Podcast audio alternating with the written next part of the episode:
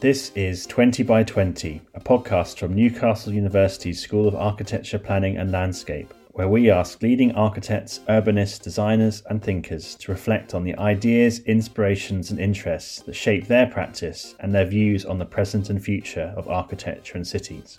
It's 20 questions in 20 minutes with me, Owen Hopkins. Can you tell us who you are, where you're speaking from, and what you do? I'm Niall McLaughlin. I'm speaking from a little room overlooking my back garden in London, and I'm a general practice architect. I read a really fascinating piece you did for the Architecture Review last summer, written, I guess, at the height of the first lockdown, where you describe your working process and, in particular, the role of drawing in it. There was uh, a quote I just want to read out. It said, Most of the time, I work with my team in a very collaborative setup where everyone is taking turns with the pen and working away on sketching paper. Uh, you describe a sketch as the materialization of an emerging idea which once created opens up other possible ideas. And I just love that notion and how you describe it. And I wondered, nearly a year on from that article, how you and your team adapted to this new way of working. Will you go back to how you worked before once in person working is allowed? And what has changed, if anything, permanently? I think that at the beginning of the pandemic, there was a sense of urgency and emergency and the possibilities of rising to the situation. And people were looking to say that new modes of working and practice and living might come out of it. I think, in truth, most of us feel that that kind of turned into something of a long trudge and that we weren't really shifting into a completely new paradigm where we would become disembodied minds interacting over the digital ether. And I think there's a kind of a, a hunger and a yearning that most people have just to be out with folk. I, I, I, should be able to generalize and say something interesting about the whole of society, but but honestly, I can't. It, it's produced in my life, um, at least in my working life, a kind of flatness it feels as though there's a slightly more two dimensional character to our interactions. I suppose one of the key things is that working over Zoom, and I, I call it the hamster wheel. Um, I tend to come in and sit down in my office at about 8.30 and I get up at about 9 p.m. It's just, just over a 12 hour day on the hamster wheel. And you're just going from one Zoom call to the next. I mean, a lot of them are very enjoyable sessions because I'm actually still sitting designing with my team. It's just we're doing it over a digital medium and we sketch and draw together and it's, still chaotic. I suppose the difference is that every one of them is kind of an appointment. It, it's different from the studio where you look around the room and you can almost tell from the atmosphere or the body language of people where where a conversation might be needed or you can leave one conversation for five minutes and come back to it. And so you're moving around in a much more intuitively understood medium. And to some extent working on zoom has been a bit like walking around in a huge kind of clumpy pair of boots where you have to sort of put your foot down each time and think about it. And it lacks the kind of fluency of working together physically present to each other in a studio and so I would hope we're having a conversation in our office yesterday about coming, coming back to work policy for the next couple of months. And will people still be working from home? And I suppose I articulated it in saying that, of course, if people feel they can work more effectively from home for an afternoon or for a period of time, why shouldn't they? But fundamentally, our practice is about, I hope, will still be about being in each other's company. The issue that you quoted about the sketch the idea that by creating a material artifact out of a thought, you then produce a kind of lever, uh, that, that, that the material artifact itself becomes a thing in the world that allows you to have new thoughts.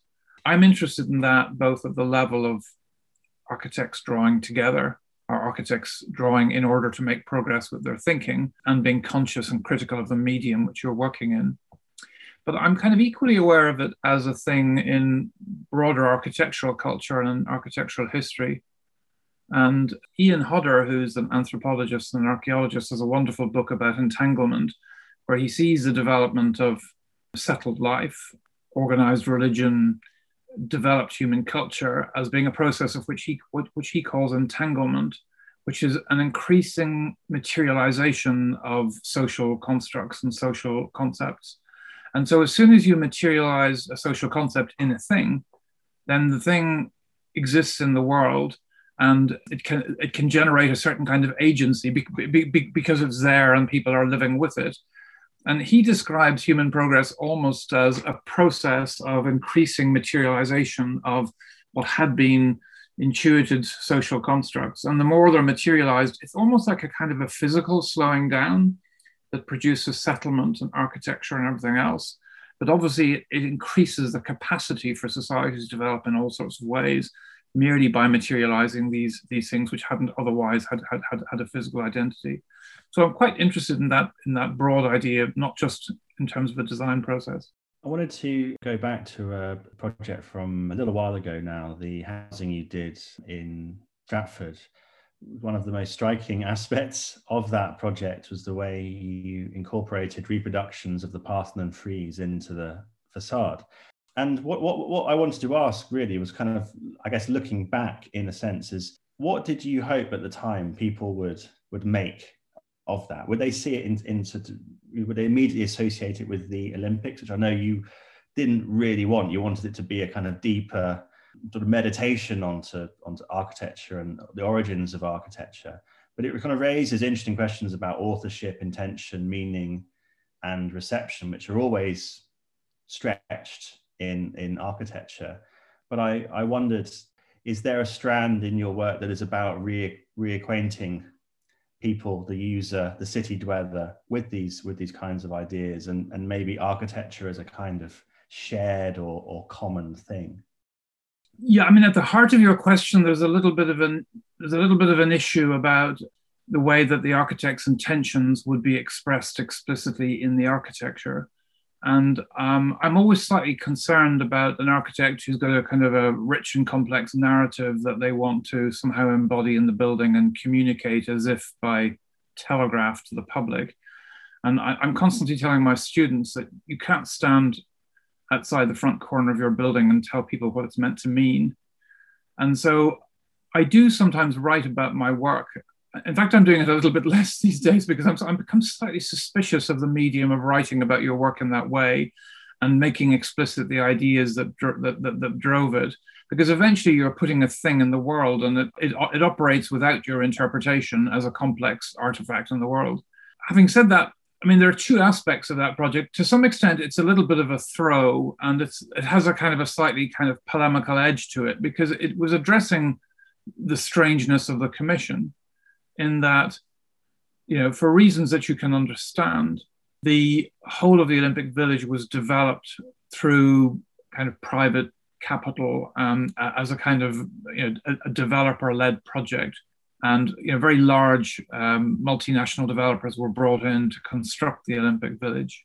At the same time, the, the Olympic Committee wanted it to sort of represent, in some aspirational way the best of British architecture, the best of young British talent. It was kind of the kind of the aspiration, and so that was resolved by clamping the two ideas together. And I, I always call that project the three-legged race because it had that feeling that you had cultural aspiration on one hand and private capital driven by their own standards on the other hand, kind of hobbling along, trying to create a synthesis. And I thought that was really interesting and, in a sense, quite typical of something about modern society where development is handed over, the agency for development is handed over to private capital.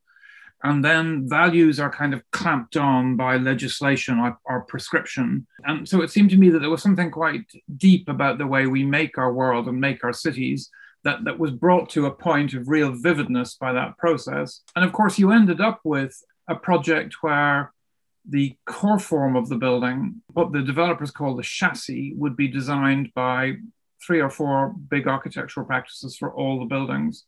And then lots of cheerful practices like ours would come along, wagging our tails, and add a facade to, to, to, to that within the remit, within the limits of the core form that had been established by another architect. Then the master plan and the landscaping was done by somebody else. And I was kind of fascinated by that because you have that whole thing that Corbusier had about Taylorism at the beginning of the 20th century, his obsession with Taylorism. And he kind of assumed that the architect would be the kind of controlling mind behind the Taylorized process, bringing all of these other particles and entities into a synthesis. But of course, if you can Taylorize all these other people, you can Taylorize architects as well. And you know, you end up with a building then where the project manager becomes the, the overseer, and all of these architects plug in their little bit of expertise. And I just thought it was kind of interesting. I was much more exercised by the kind of abstract and deracinated nature of the way in which that project came about. I didn't really mean to make a reference to the Olympics per se. I mean, clearly the Uh, emblems that are put on the outside of the building don't relate to the Olympics. They're part of the Panathenaic procession, which is from the Acropolis, and it's not it's not it's not the Olympic festival. The general allusion to Greek culture and the, the, the Olympics coming to London and the fact that Parthenon stones are still in London was, of course, on my mind. But I was more interested in the idea of a kind of an urban scenography and a certain history there has been in London of aggrandizing fairly standard developer led housing with these allusions to a kind of Greek idea. I mean, the whole of Nash's work in Regent's Park is full of these extraordinary Coade stone casts that are that are that are sort of pasted onto the outside of the building. And so I'm interested in the relationship between the kind of hard driver of developer led housing and this requirement for the housing also to create a kind of a public urban scenography that alludes to public narratives in some way. And my feeling about it is that it produces a kind of aporia or a kind of a crisis of interpretation that you can't really resolve. And then I guess switching to a very different project and a very different setting, the Bishop Edward King Chapel, where you weren't dealing with developers and the interests of private capital and a very prescribed brief or kind of or sort of zone of, of operation that was that was offered to you by the the sort of architects at the, at the sort of top of the chain. Could you talk, talk a little bit about about that project? Because I, you know, I again looking into what you've written, you, you're talking about the starting point was the, the word nave in a Seamus Heaney poem, and you talk about how the building captures and embodies some of the characteristics of the site, the brow of a hill, the beech tree. I'm interested in how you go from that to developing form structures, spaces manifested in materials and light. I mean, first of all, it's interesting of you to have raised the athletes' housing and Bishop Edward King Chapel as two questions side by side because they're almost kind of equal and opposite projects. The thing about a chapel is that Eh, that, that, that as soon as you're asked to do it, every every mark you make draws up a hundred examples of other things that can be interpretively connected to to what you've drawn, and you're working for a small community who, from their own means, are creating a building for their own purposes. It's almost the opposite to that abstracted, deracinated character that I associate with social modernism, which produces things like the Olympic Village. T.J. Clark talks about modernism, modernism as being the disenchantment of the world. And, uh, and, and a, ch- a, church, obviously, in, in the deeper sense, still belongs to that enchanted world in which community, a connection to the past, ancestry, publicly constituted meaning that's universally understood, all of those things, um, not, not, none of the kind of issues of interpretation and meaning that you get with modernism um, can be attached as easily to something like a church.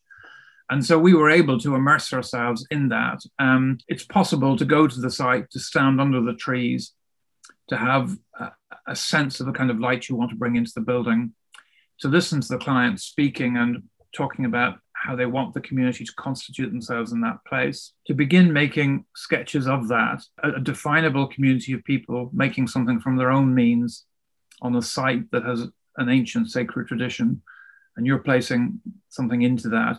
And as soon as you start to draw, the lines that you draw connect you to a kind of deep history of other architectural interpretations of the same situation. And so you're able to kind of mine that and connect back into that and feel that your building is one further stitch in a long tapestry. And it's interesting that many people have looked at that building and said, oh, he's imitating such and such there, or that's that's taken from such and such, as though that's a criticism. It's entirely the point. that's what that building is. It is a, a, carry a borrowing forward of lots and lots of forms from previous generations of architects, um, and you feel like you're, you're you're continuing a conversation. You know, for example, one aspect of that is that there was a fantastic church designed by Rudolf Schwarz in Frankfurt in the 1960s, St. Michael's, and it's got this elliptical form with a clerestory window at the top, and then these kind of clearly expressed precast concrete columns on the outside of the building. And it's an extraordinary thing to take the columns of a church and to put them on the outside of a building like that. But in a sense, that comes from his negative theology. But it seems clear to me that when Peter Zumthor went to build the St. Benedict Chapel um, in Switzerland, he was looking at Schwarz's church and reinterpreting it and saying, okay, well, you've made that move and that move, so I'll make those moves, but then I'll make this move. And he moves the conversation forward. And so you see them as being one being an essay on the other. And then, of course, in, in Eliot's terms, the latest one also changes the previous one by being made. And we felt that we were consciously making a continuity of that tradition. And in a sense, that's the pleasure of doing a building like that, that you're engaged in a conversation with history and when I allude to Eliot, I'm talking about his essay on the individual talent, where he talks about the relationship of an artist to history and says that everything that you make doesn't just extend the history, but it also changes everything that's been made before it in the light of the thing that you've made. And I suppose that was the world we were working in for the chapel. I wanted also to ask about your work for Oxford and Cambridge colleges. You've got a, a number of projects Jesus College, Cambridge, Balliol, Oxford, Magdalene, Cambridge, St Cross, Oxford, Somerville, Oxford. Um, I may have missed one or two. I'm sorry, because I think that I guess picks up on many of the things that you've been describing. How do you approach those very particular settings of kind of continuity, but also a kind of continual reinvention? And I suppose it comes back to that idea you just mentioned of that the new insertion somehow changes the meaning of what's there already in some form or other but also why do you think that you've, you've ended up getting so much work in those settings? The, the, first thing I'd like to reassure you is that it's almost a complete accident. I thought, it, I thought you'd say that, yeah. we, I, I've got, I mean, I had no connection with any of these colleges or the university. Maybe 18 years ago, we did a competitive interview for a little refurbishment of a Sure Start and underneath the flight path in Hounslow on a rainy Tuesday night, and we didn't win it. And I came home feeling pretty glum about it. But not winning that competitive interview by and by gave me a connection to somebody who put me on a short list for a college. And then we did one and then we did many. It was it was one of the if you're a young practitioner there's hope out there. Keep going to those funny un, unpromising interviews on rainy tuesday evenings. It, it was just as simple as that. But obviously you, you you've made a point which is that there's something about the way that we work that must satisfy a need that those clients have. And it's kind of hard for me maybe to articulate exactly what it is. My interpretation of architecture is importantly bound into concepts of continuity in time. I'm, I'm, not saying that I'm a conservative designer per se. I'm probably saying something bigger, which is I think that in, in many ways, architecture is a conservative discipline. It's got to do with establishing continuity in time, and it's got to do with an understanding of what I would call temporal depth. You know, for a very long time, we didn't have buildings at all as a, as a species we started to create buildings under particular kind of social pressures and they were doing something for us that's more than the practical things that we think buildings do. And i would say that the key thing that buildings were doing is establishing temporal depth. In other words the sense that communities sustain themselves longer than one lifespan.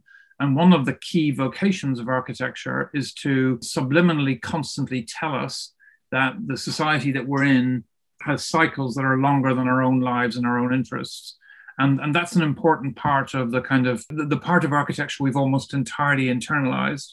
And there are very few things in the world that tells us how old things are uh, better than architecture. So an understanding of the city that sees it as something which is in a state of continual development from the depth of time, and that its social, political, aesthetic identity is something which has emerged through a series of processes over time It's something that I'm naturally engaged with and I'm naturally interested in, and I don't have to be pushed to try and think about the world in that way.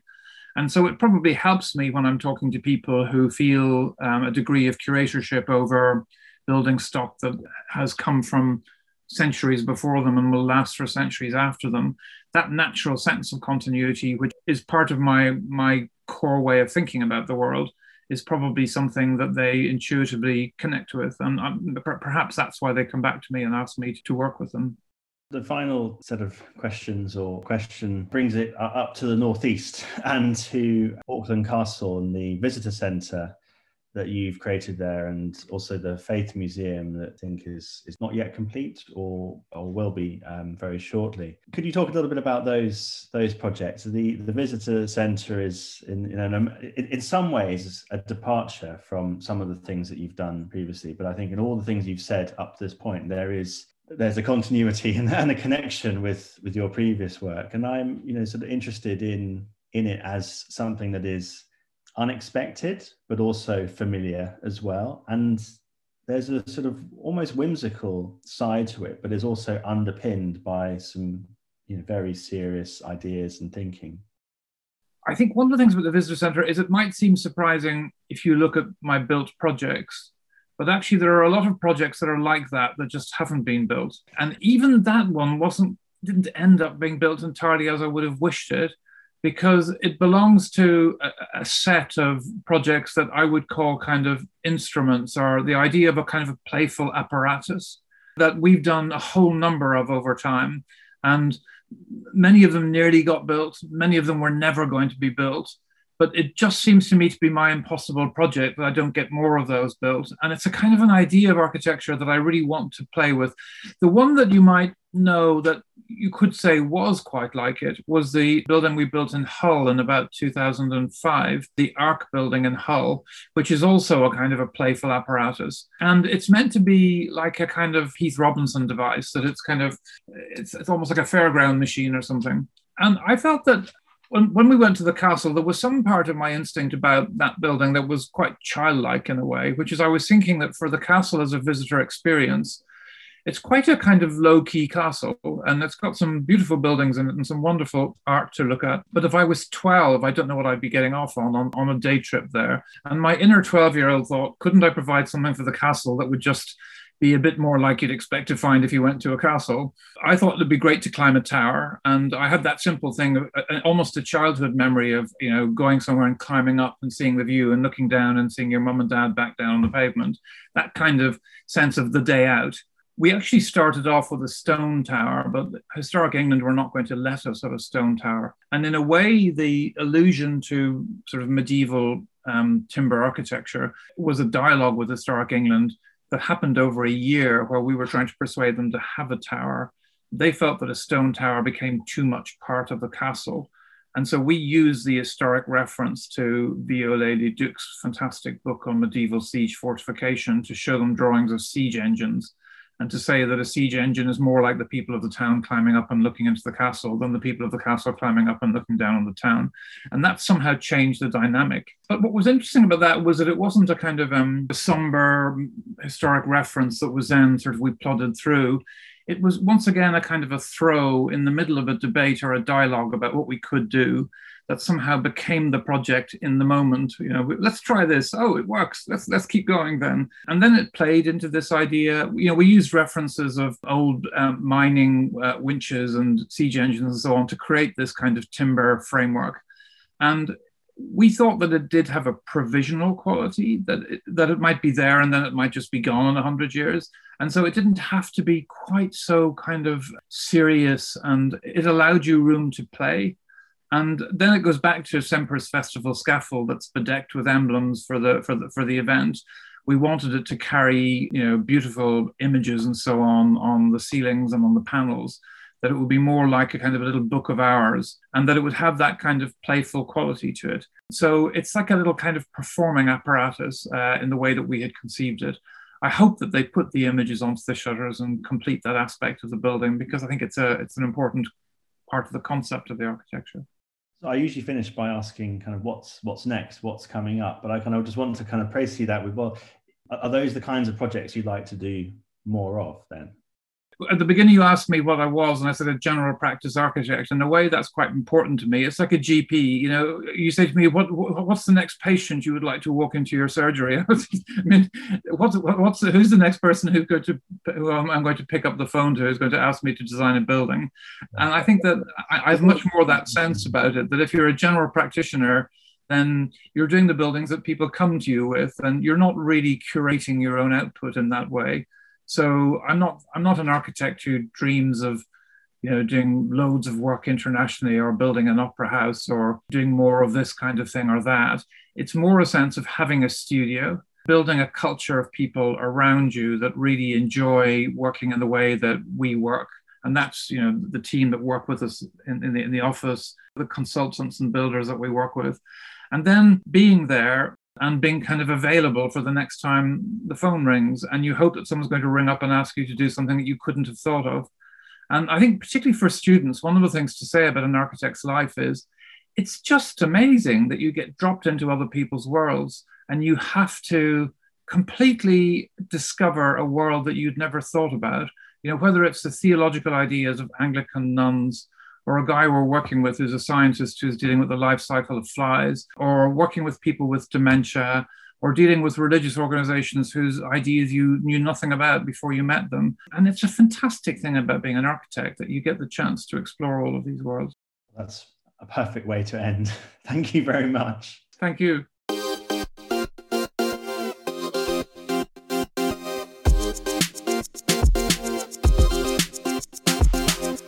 You've been listening to 20 by 20, a podcast from Newcastle University's School of Architecture, Planning and Landscape. Stay tuned for more episodes, write a review or give us a rating, and be sure to follow us on your preferred podcast platform.